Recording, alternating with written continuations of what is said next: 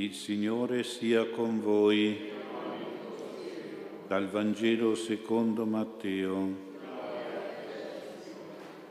In quel tempo il Signore Gesù diceva ai suoi discepoli, pregando, non sprecate parole come i pagani, i quali credono di venire ascoltati a forza di parole.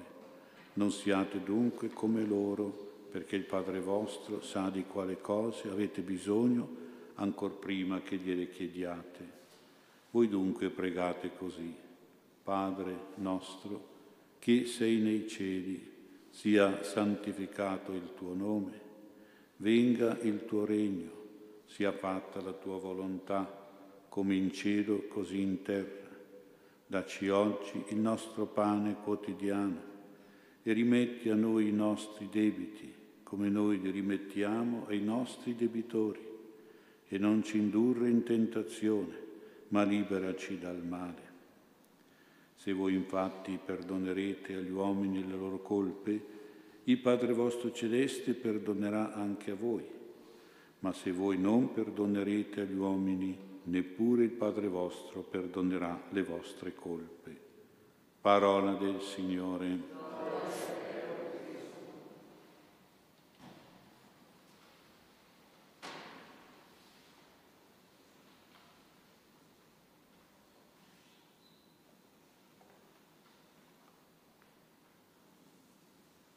Sia lodato Gesù Cristo. Il Vangelo di questa sera in un certo senso ci prepara alla Santa Quaresima che inizia domenica. È un tempo forte la Quaresima, chiamato così, tempo forte perché deve essere caratterizzato da una forte preghiera.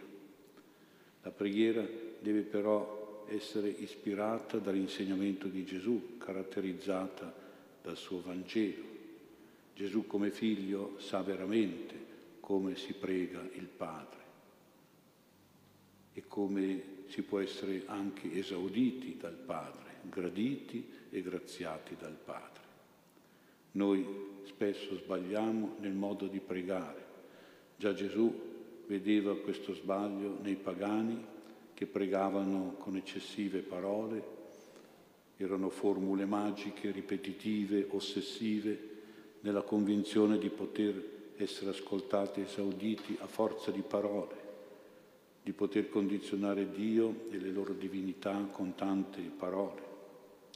Invece Gesù ci fa capire che noi cristiani non dobbiamo pensare di pregare un Dio così generico, anonimo, lontano, da ossessionare, da stancare con le nostre formule di preghiera No, noi cristiani preghiamo un Dio che è Padre. Ora un vero Padre, un buon Padre anche terreno, è così attento ai suoi figli, conosce così bene i suoi figli da sapere tutti i bisogni dei figli, indipendentemente che glieli dicano, prima ancora che questi figli glieli chiedano. In questa conoscenza paterna c'è un grande, una grande carica di amore. Nella conoscenza anticipata dei bisogni c'è tutto l'amore di un buon papà, di un vero papà, a cui non sfugge niente e che vede e sente in anticipo nel cuore i bisogni dei suoi figli, senza e prima che questi figli possano parlare, possano chiedergli qualcosa. Però attenti, questo fatto non deve portarci a non fare la preghiera, come se noi pensassimo, beh, tanto il Signore lo sa già, cosa serve chiederglielo. La preghiera, prima che una domanda, è un dialogo, deve essere un dialogo. La domanda si fa su una carta, una carta bollata, protocollata, il Signore non vuole questa preghiera di tipo burocratico, formale, fiscale. Il Padre, Dio che è Padre, vuole un rapporto, un dialogo personale, un colloquio, una conversazione dove si espongono e si confrontano i problemi, le difficoltà, i bisogni da parte dei figli col Padre. Nella preghiera sono due i cuori che devono parlarsi, dialogare, il cuore del Padre Celeste e il cuore dei figli del Padre. Allora possiamo dire che il Padre sa i nostri bisogni, sa il verbo sapere in modo generico e impersonale, certamente, però li conosce, ecco il verbo conoscere, in modo particolare personale, solo nel momento in cui noi figli glielo facciamo conoscere, gli esponiamo questi problemi, li sottomettiamo alla sua sapienza, alla sua potenza, entriamo in dialogo, quindi nel momento della preghiera a dialogo. Solo quando noi preghiamo così, parliamo così con Dio Padre, in un certo senso possiamo dire che Dio Padre viene a conoscere da noi figli quello che abbiamo bisogno, però sappiamo che quello che Lui conosce già lo sa già come Padre, ma questo sapere in generale non deve toglierci il nostro impegno per fargli conoscere in particolare, quindi nel dialogo con Lui. Quindi è chiaro che se non preghiamo rischiamo di non essere esauditi perché è come se non fossimo conosciuti, anche se siamo saputi in un certo senso dal Padre, nei nostri bisogni, nelle nostre necessità, nei problemi, nelle difficoltà, nelle nostre povertà, nelle nostre sofferenze. Quindi è importante, il Signore sa, ma dobbiamo fargli conoscere nel dialogo della preghiera. Secondo pensiero. Gesù dice, voi dunque pregate così e ci ha dato il Padre nostro. Non possiamo in una predica analizzare e approfondire tutto il Padre nostro. Mi limito a fare qualche notazione un po' generale, due in particolare che mi sembrano importanti. La prima nota, la preghiera del Signore è formulata su uno schema, uno schema che ha la sua importanza e il suo messaggio e che noi dobbiamo tenere sempre presente, perché il Padre nostro è un esempio di come noi dobbiamo pregare, oltre che un contenuto di preghiera fondamentale e importante. Per esempio questo schema dice che prima della preghiera di domanda, perché noi pregare è soprattutto pensare a chiedere qualche cosa, una domanda, prima della preghiera di domanda si deve fare una preghiera di lode, una preghiera di benedizione, è la prima parte del Padre nostro. Il primo indirizzo della preghiera è quello di pregare facendo un auspicio positivo e favorevole, è come fosse un nostro augurio di buon successo, di buon favore, di buona riuscita, di buona realizzazione, di buona speranza ma ricorderemo che poi vedremo più avanti che non è solo un auspicio, è un impegno. Anche noi siamo contenti quando ci fanno gli auguri, no? Perché sappiamo che sono come una benedizione, un buon, un buon vento, un buon occhio, si dice. Vediamo questi tre auguri, auspici il primo si augura al Padre Celeste che il suo nome, nome vuol dire la persona, la sua opera, sia santificata. Cosa vuol dire? Sia riconosciuto nella sua persona, nelle sue opere, il Padre Celeste sia apprezzato, sia onorato, osannato, santificare vuol dire questo, lodato e ringraziato, con la fede e con il culto.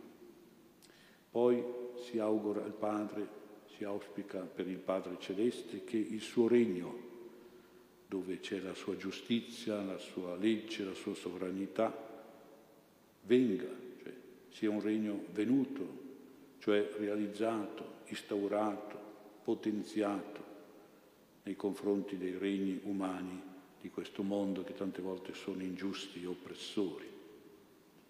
E poi il terzo augurio, il terzo auspicio per il Padre Celeste, che la sua volontà, la sua parola, il suo insegnamento sia fatto, cioè sia messo in pratica, sia vissuto, sia ubbidito.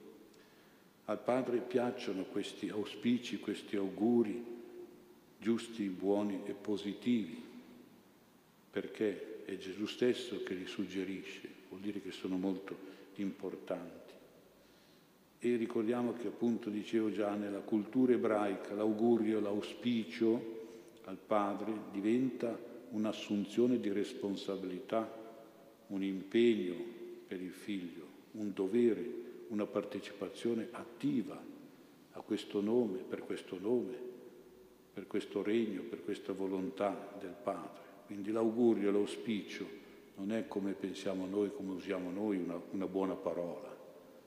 Rispondiamo grazie, ho fatto gli auguri, grazie, auguri. Ecco. No, diventa proprio una cosa che si deve realizzare.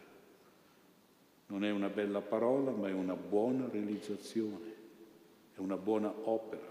Questo auspicio sottintende la positività nel vedere queste cose e nasce da un guardare positivo e ottimista e fiducioso. Questo è il senso dell'auspicio, dell'augurio e vedere appunto nel succedersi dei fatti, degli avvenimenti, il vedere queste buone cose che si augura, si auspica, ma che in un certo senso anche giustamente si realizza si deve compiere come veri figli di Dio Padre. E qui c'è una seconda correzione da fare di certe nostre preghiere che vedono sempre solo il negativo, ciò che è male, ciò che ci manca, il bicchiere sempre mezzo vuoto in fase di esaurimento. Gesù invece ci insegna a pregare, a impegnarci, a guardare il bene, essere ottimisti, entusiasti e fiduciosi come quando si fa gli auguri, ci si auspica qualche cosa di buono, si vede il bicchiere mezzo pieno, quindi in fase di riempimento, non in fase di esaurimento. E così deve essere la nostra preghiera se vogliamo che sia veramente gradita, accetta, esaudita dal Padre. Vedete che non è solo una questione di, diciamo, uno schema che fa precedere questa lode, questo ringraziamento, questo augurio, questo auspicio, ma diventa poi un impegno per il nome di Dio, per la volontà di Dio, per il regno di Dio. La seconda nota è lo sviluppo della seconda parte, ci sono quattro domande poi nella seconda parte del Padre nostro, lo sviluppo di una di queste parti. Anche nella liturgia della messa c'è uno sviluppo che riguarda il male, liberaci dal male, che sarebbe il maligno, e noi e la Chiesa continua, liberaci Signore da ogni male, eccetera, eccetera. Fa uno sviluppo di una sola, l'ultima di queste preghiere di domanda. Ma Gesù invece fa un altro sviluppo e se la fa Gesù mi sembra che è molto più importante molto determinante. La puntualizzazione, lo sviluppo, la precisazione di Gesù riguarda il perdono. Rimetti a noi i nostri debiti come noi li rimettiamo ai nostri debitori. Se voi infatti perdonerete agli uomini le loro colpe, che sono i debiti, anche il Padre Celeste perdonerà i vostri debiti, le vostre colpe. Ma se voi non perdonerete agli uomini, neanche il Padre Celeste perdonerà a voi. Quando noi confessiamo e abbiamo davanti una persona che dice non posso perdonare, dovremmo dirgli lì c'è la porta, vai pure. Non posso darti il perdono di Dio. Non posso. Il Vangelo me lo proibisce. Se tu non perdoni non posso perdonarti, darti il perdono di Dio. Guardate che è una cosa seria perché tante volte il perdono di Dio è salvezza e se non ci è dato il perdono siamo dannati. Non è una cosa da sottovalutare questo. Io non riesco a perdonare, eh, fatela venire il perdono, perché se non perdoni, non solo con la, la mente, ma anche col cuore, il perdono deve essere totale tra tutta la persona, importante. Non posso darti il perdono di Dio, assolutamente. Lo dice il Vangelo, non lo dico mica io. La preferenza di Gesù per questo tema del perdono è molto significativa e noi invece non ci pensiamo molto. Il parallelismo è molto chiaro, indiscutibile. Se perdoniamo il prossimo, Dio perdona noi. Se non perdoniamo il nostro prossimo, Dio non ci perdona.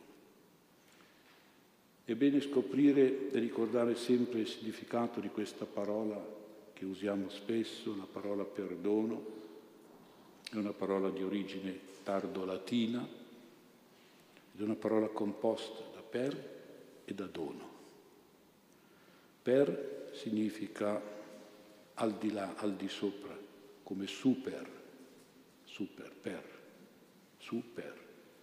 E dono deriva dal verbo donare, è chiaro, facile da capire. Perdonare, quindi donare in modo super, superiore, divino, diciamo. Infatti si dice che perdonare è divino, giustamente, la parola stessa lo dice.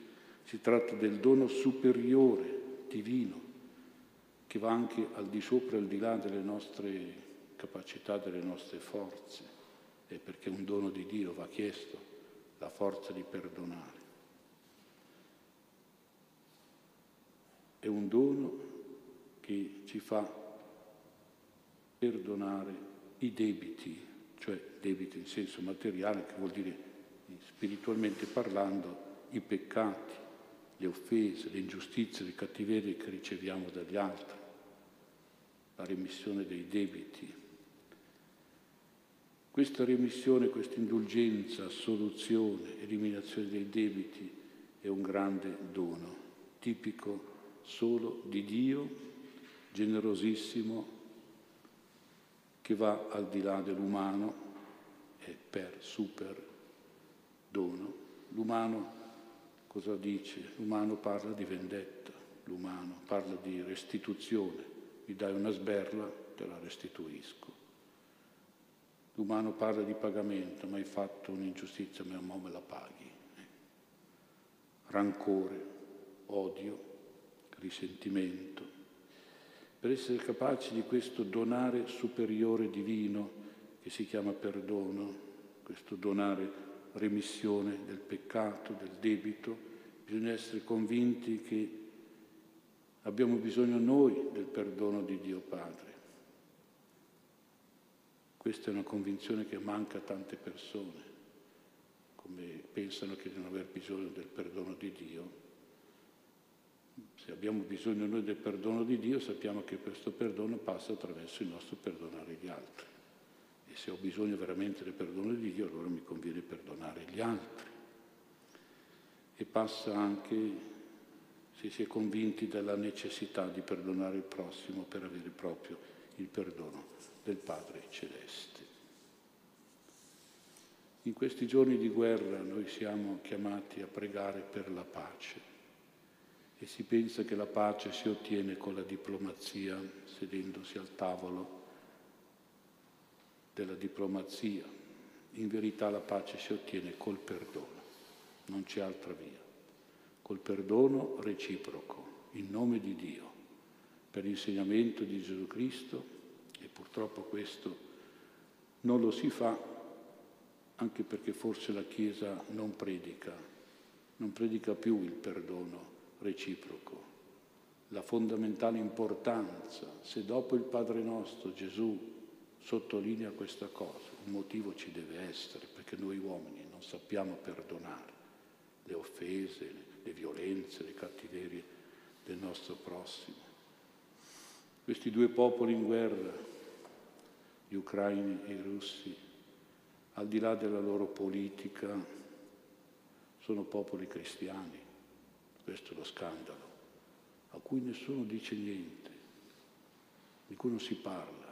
Ma come due popoli cristiani che si fanno guerra, si ammazzano in vari stadi di guerra, vari, adesso siamo arrivati proprio agli estremi, ma da parte dell'uno e dell'altra prima c'è stata guerra, adesso c'è guerra, ci sarà dopo guerra ancora. E non, popoli cristiani, cosa dicono gli altri? Cosa potrebbero dire gli altri? Ma guarda lì, sono fratelli, ma come si comportano? Tra l'altro anche geneticamente non sono molto diversi, sarebbero proprio fratelli un po'. Dal punto di vista razziale, oltre che della fede ortodossa o cristiana, sicuramente cristiana di base e cattolica. Gesù ci ha detto che il suo comandamento è amatevi gli uni gli altri. La parola comandamento sappiamo nella Bibbia che ha un, una forza fondamentale, più grande di così non ci può essere, il comandamento è soprattutto il suo comandamento, unico comandamento, amatevi gli uni gli altri.